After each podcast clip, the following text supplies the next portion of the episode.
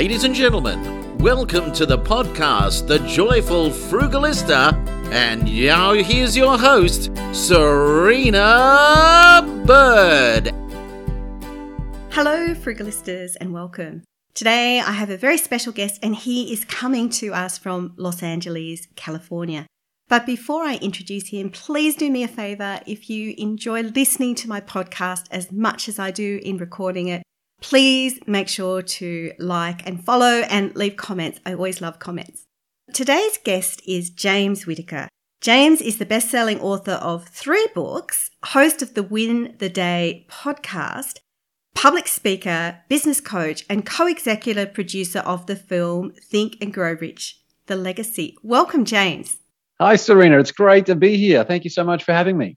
Well, thank you so much for being my guest. Now, obviously, you're in Los Angeles, but you don't have a typical American accent. So, what is the path that has taken you from down under to the US of A? Such a great question.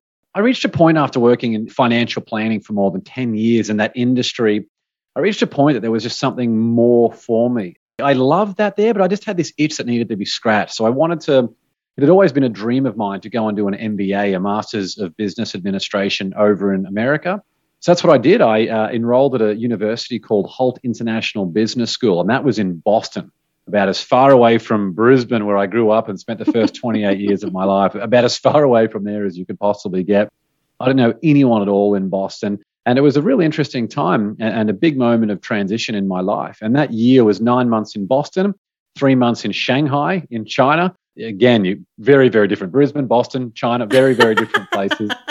Yeah, I've I've also lived in China. There's a lot of things there. I think it's so important to have business experience in China, no matter what you think of what's happening. So true. And I'll never forget those times where, you know, wearing a suit in, in Shanghai, presenting to one of the world's leading IT companies about wow. what they should do to grow their business. It's just a just a cool moment. And I, I went into the MBA degree with a with a plan. And I think most people when they when they enroll in any type of training program like a university, they enroll with a plan and it just chewed me up and spat me out in a complete different direction.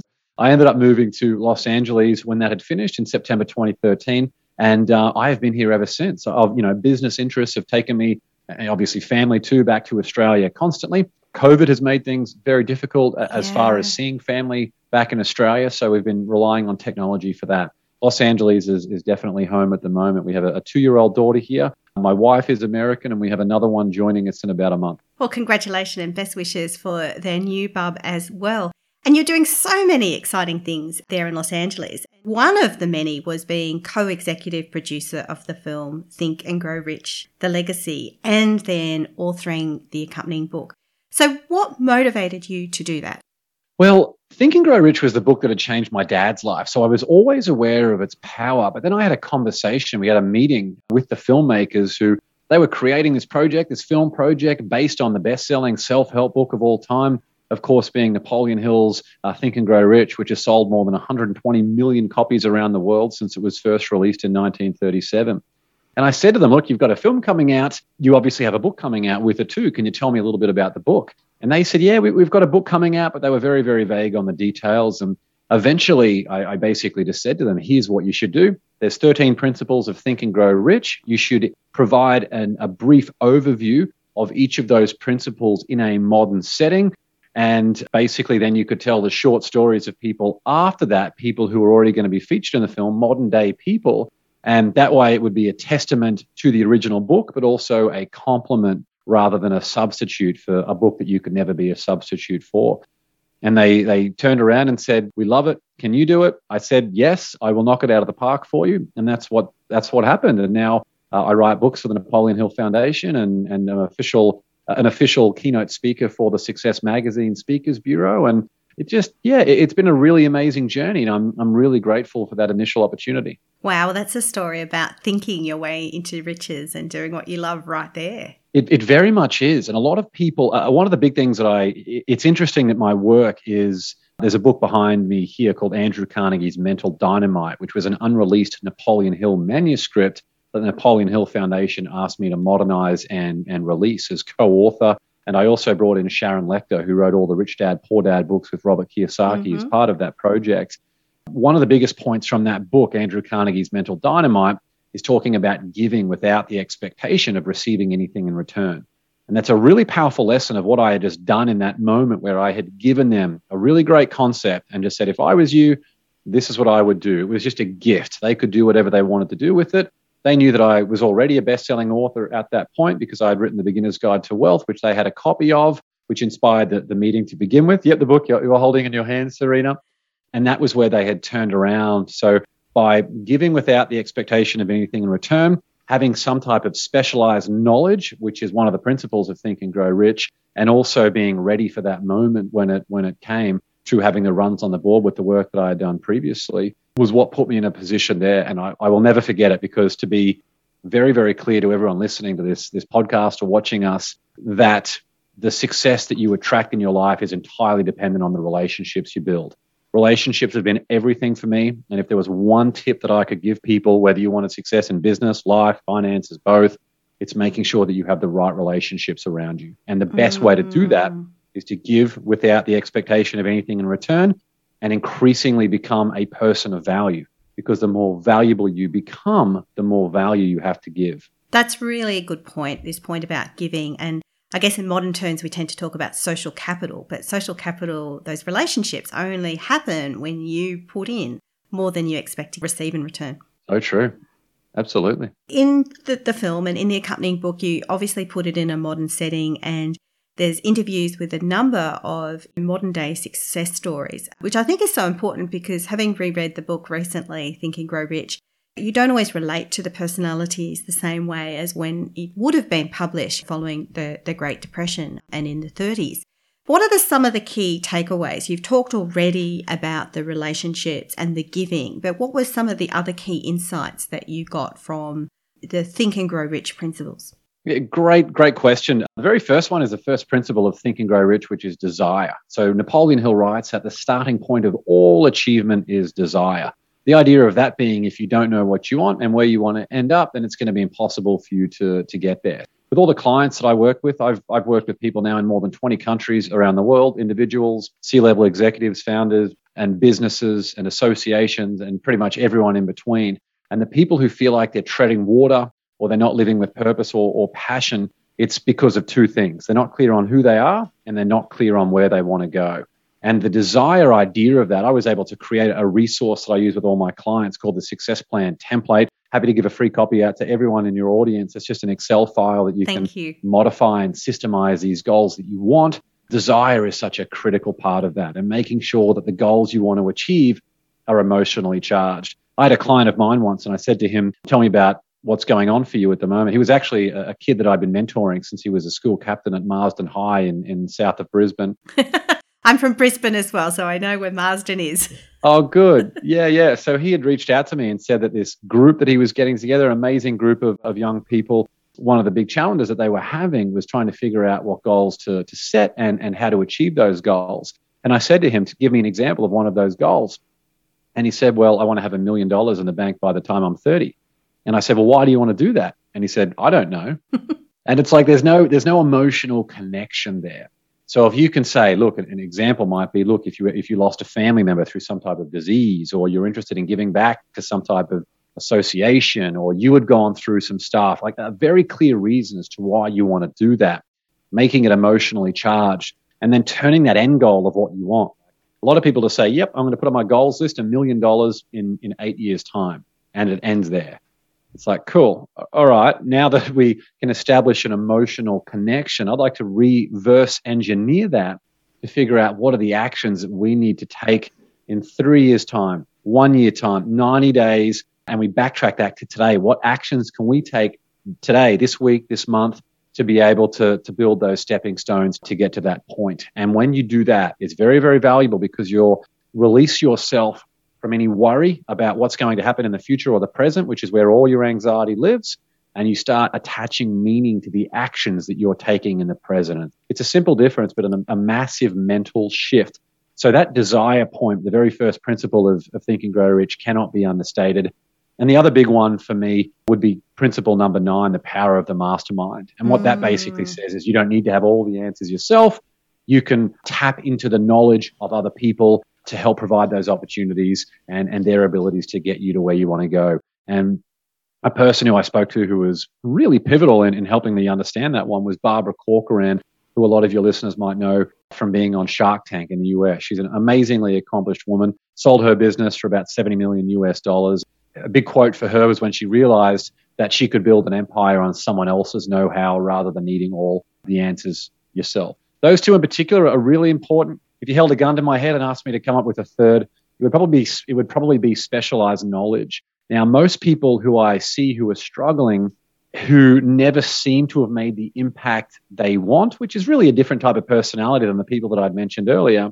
These are people who might be 30s, 40s, 50s, 60 years old, and they just haven't quite had that impact. It's because they never stuck with something long enough to see it through to the end. Now, if you're doing like a university course or, or whatever it might be, learning a new skill, if you just stick with it till you acquire that as some type of value that you can use to provide to other people, that opens up so many different doors for you. So, an example of some of those things right now that would be enormously valuable would be things like video editing. Yes. photography and website design. I, am laughing because my children are teaching themselves video editing, particularly animation coding. Perfect. I love it, Serina. They're very lucky to have you as a as a mom. Oh, they're doing they're doing it. yeah, it, it, means that like if someone came up to me and said, "Look, I'm, I'm based in LA. I love all the stuff that you're doing. Here's what I believe is an opportunity for you to grow your business further using video marketing. I'd love to work with you and put some video together. In exchange, if you could mentor me and show me some of the ways that I could build my own business, then that would be amazing. I would do that in a heartbeat because I reward the hustle. But if someone said, someone's like, "Hey, can you mentor me?" It's like, hang on a sec, like like what are we what are we going to do here? I'm not talking about that in terms of me not wanting to help. I want to help everyone I possibly can.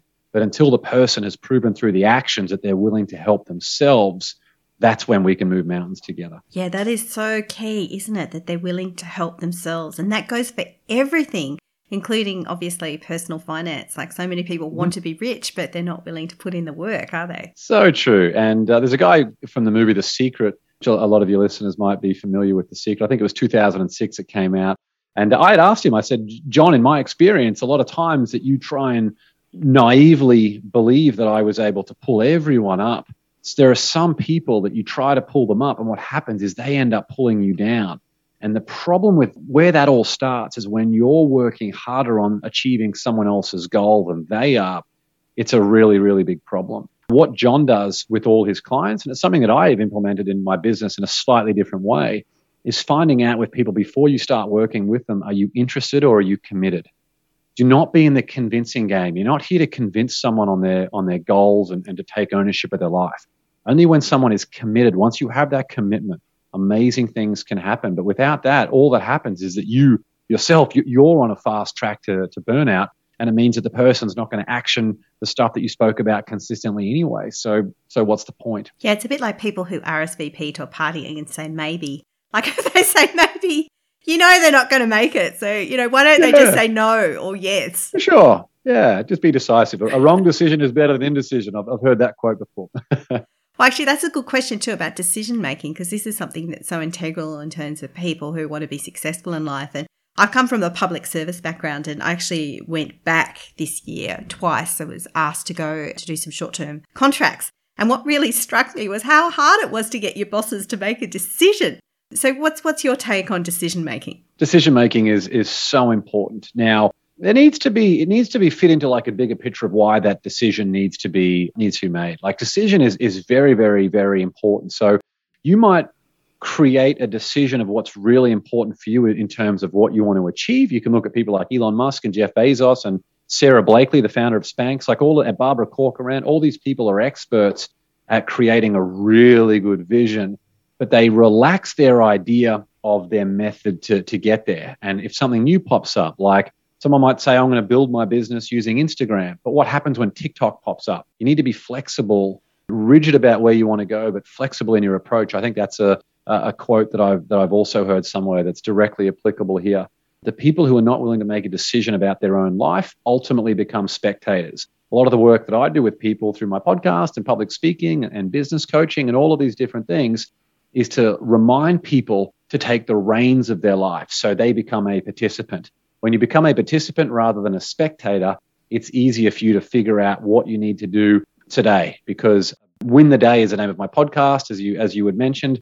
I have this My Intent bracelet literally on my wrist that says Win the Day on it. And every single day, every 100% of the time, even on the weekends, I, I, I make that acknowledgement to myself that each day, if you do not make the decision to win, you have automatically made the decision to lose. So I'm going to consciously acknowledge that this day, every single day, is there to be won, and I'm going to win it, irrespective of how I feel or what happened yesterday. Mm, this is really important to keep that focus. And obviously, we're living in very disruptive times. We've had so much on here in Australia. It hasn't just been COVID and the lockdowns, it's also been natural disasters such as the bushfires we've had and mouse plagues and a whole range of different things.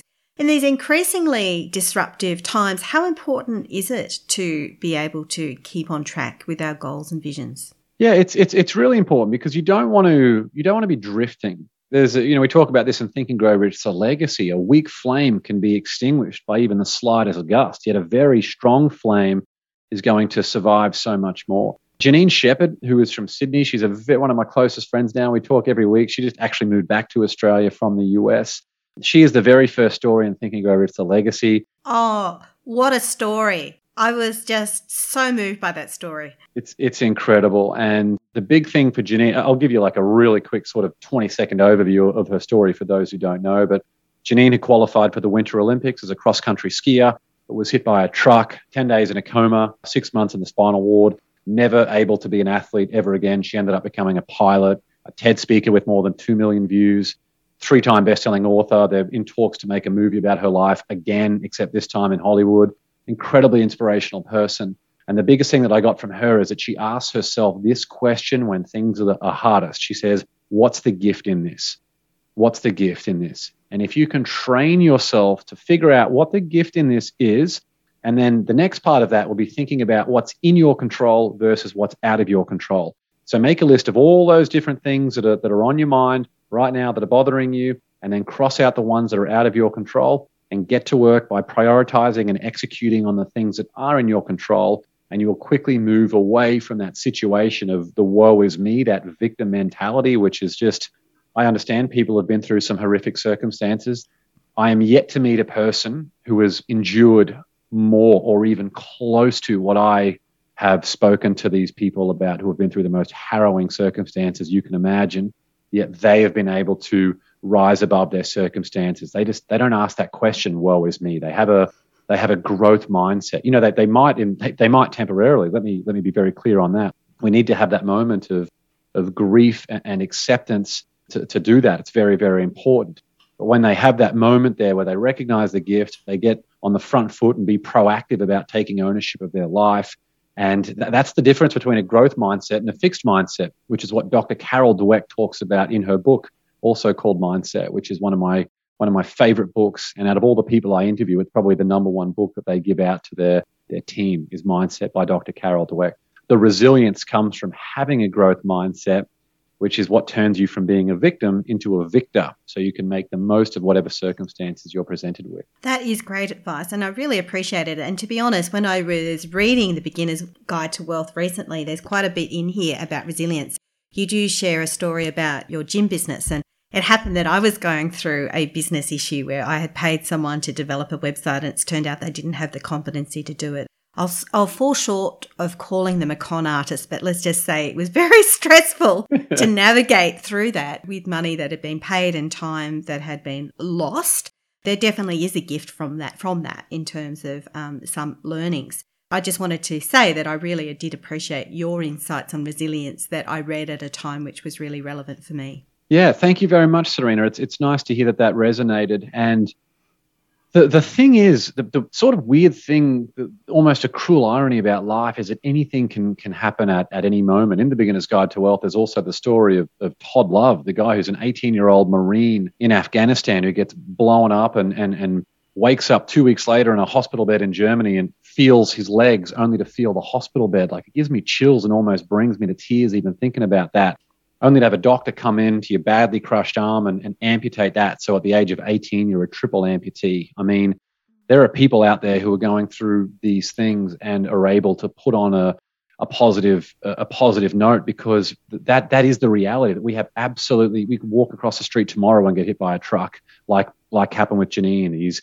medical diagnoses all of these different things and I, I really feel now after this what really has been a training for me in resilience and mindset through all of these people who I continue to interview more than 300 people now for various things I genuinely feel that there, there isn't anything that could happen to me right now that I wouldn't be able to find the gift in. It's a very easy thing to say, but we, we have to start practicing these things. We have to build it into our daily yeah. routine of removing those negative thoughts. Another big thing that I got from Andrew Carnegie's Mental Dynamite, that, that green book there that I had mentioned earlier, was that how would your life change if you recognize that every single thought impulse was either adding to your character or taking something away from that. And I was like, wow, every time I have a negative thought, I think about that. This negative thought, this thought impulse, if I dwell on this, this gets added to my character. So what am I going to do? I'm going to get rid of it as soon as I can by doing something positive to, to remove it. I think that's a lot more helpful than what I sometimes hear, which is you should be agile or you should pivot or, and sometimes it's like almost there's something wrong with you when you haven't. But it is, it's, it's that inner self that has to find where that gift is or where that positive is that that silver lining from an otherwise bad situation. Yeah, definitely. I just interviewed one of the world's top neurosurgeons, and he was talking about there are people out there who, because of the circumstances that they had been through, some type of trauma perhaps, whatever it might be, who literally are unable to do what you require them to do. If you say, hey, just work harder or just do this, they're unable to, to, to implement that and put that into action uh, good coaches out there recognize the needs and, and the circumstances of their people that they're with to be able to focus on consistency. Like, let's reintroduce some new habits to start to rewire those circuits.